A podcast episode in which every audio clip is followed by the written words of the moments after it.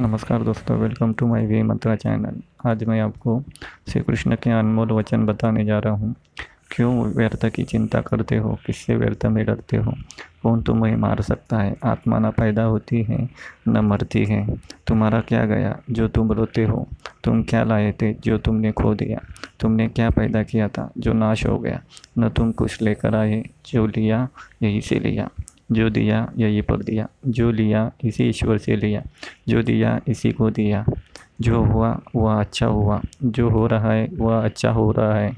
जो होगा, वही भी, वह भी अच्छा ही होगा। तुम बुद्ध का पश्चाताप ना करो, भविष्य की चिंता ना करो। वर्तमान चल रहा है, परिवर्तन संसार का नियम है। जिसे तुम मृत्यु समझते हो, वही तो जीवन है। एक क्षण में तुम करोड़ों के स्वामी बन जाते हो, दूसरे चरण में तुम दरिद्र हो जाते हो।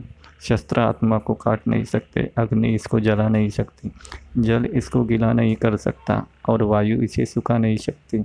इस तरह भगवान श्री कृष्ण ने कुछ अनमोल वचन बताए। आपको कैसे लगा? कमेंट में ज़रूर लिखिए और मुझे फॉलो कीजिए। Thank you